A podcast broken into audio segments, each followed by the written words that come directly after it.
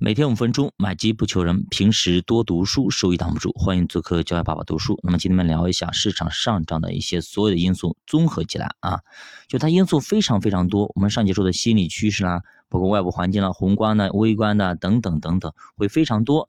那这些东西到底有没有个模型给我们弄一下呢？或者有个规律没有啊？这里作者呢弄了一个东西，把所有的这些因素全部掺杂起来。给它起个名字，叫什么？叫情绪加速器啊！情绪加速器这些东西是推动了整体啊价格的上涨。比方说，我们来说一下啊，首先呢，就是这个市场开始积累这些情绪，那情绪积累到一定程度的时候呢，开始啊就有这个后见之明、偏误跟后悔。也就是说，隔壁老王或者你的同事、你的邻居，他赚了很多钱，哎呀，你感觉哎呦。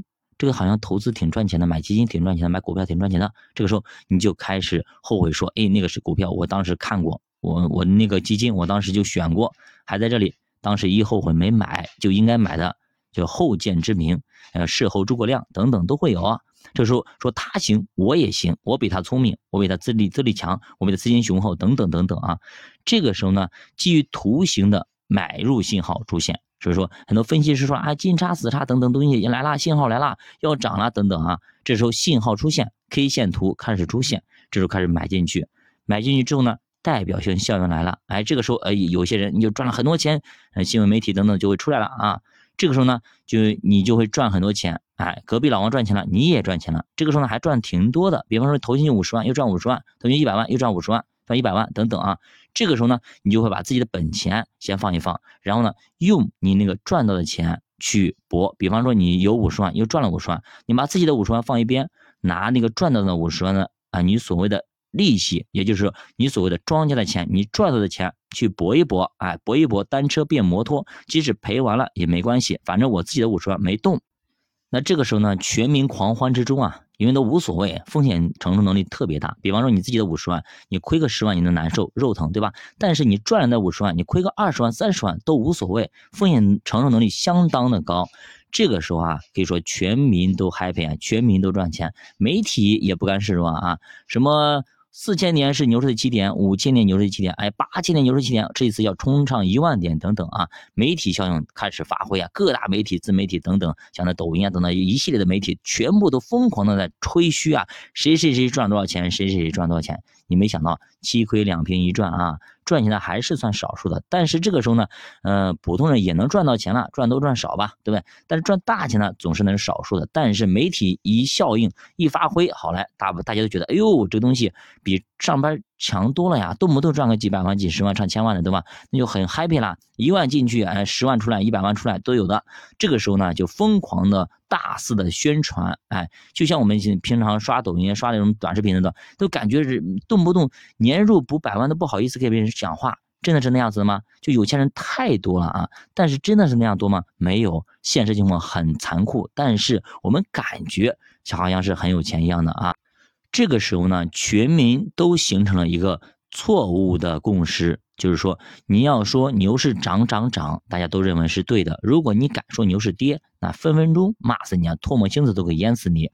这个时候啊，这个到这个时候的呢，空头止损买进指令。这个时候，有些鸡贼的或者说非常聪明的机构开始干嘛？开始做空啊，开始做空。那这就是一波行情的从底部到顶部的这样一个情绪的整体的一个呃参与过程嘛，就是它所有的不管是媒体也好，你的情绪也好，外立面也好啊，等等等等。所以说，用加速器这个词似乎呢颇为中肯，因为呢，它曾经啊用来描述一种现象，就是产出的增长也为产出自身触发了新的需求。比如说，克拉克的资本投资加速器是由产出而不是产出水平的改变出发的。其实这种心理现象也是非常类似的啊。金融资产价格的变化同样在引导着人们买进或者卖出资产。这种行为又会使当前的趋势得以加强。在此呢，我们应该牢记有关情绪加速器的一些关键词。它主要是由金融资产的价格变动出发的，主要是像公布的价格、和个人情绪之间的反馈，把个体对群体反馈过程联系起来，然后呢，其他因素，比如说媒体啦等等，也会涉及到啊。像早期的投资者进场是因为他们的理解价值，后来的投资者则是受到价格趋势的影响。比方说，前面呢可能他觉得，哎，这个东西值钱，我买了；但是后面呢觉得，哎，他赚钱了，我买了。比方说前面可能有些人刚需要买房子，买了就买了，对吧？他后面发现房价涨了，就是从一万涨到两万、三万、四万，哇，这翻了好几倍，就冲进来了，对吧？他是。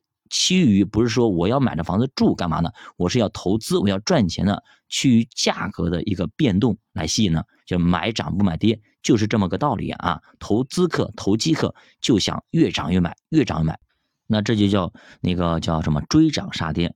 同样，它是双向作用的啊，它包括了串联反应、若干因素发挥起来来增强趋势，容易出现偶然的突发的膨胀。同样，我们刚说了，从底部到顶部。它是这样一个推动，其实从顶部到底部同样是这样的推动。比如说到顶部之后呢，哎呦，它跌了，后有些人就后悔了，因为，我该卖的为什么没卖？我后悔了，什么怎么样？我早就应该卖了，怎么样呢？就开始疯狂的卖。这个时候呢，很多人就开始，哎，我也卖，怎么大家就一起卖。然后呢，代表性有些人啊亏了多少钱，然后媒体大肆的宣传，是吧？等等，哎，说亏怎么亏了？股市要崩崩了，熊市来了，等等等等，一系列稀里哗啦等等，全部都开始卖出啊。这个时候多头可以说是亏损惨重啊，空头都赚得盆满钵满，所以说从谷顶到谷底又来了一次，这样的话再来一次轮回啊，一次轮回一次轮回的来。那么震荡式的行情里面，有的时候突然一下子疯狂的暴跌，本身行情啊，包公司没有发生任何的变化，但是就是疯狂暴跌。比方说中概股，比方说啊一些等等啊，就这样的一个行业。为什么急速的下杀呢？我们下节再继续聊，就把读书陪你慢慢变富。我们下节再见。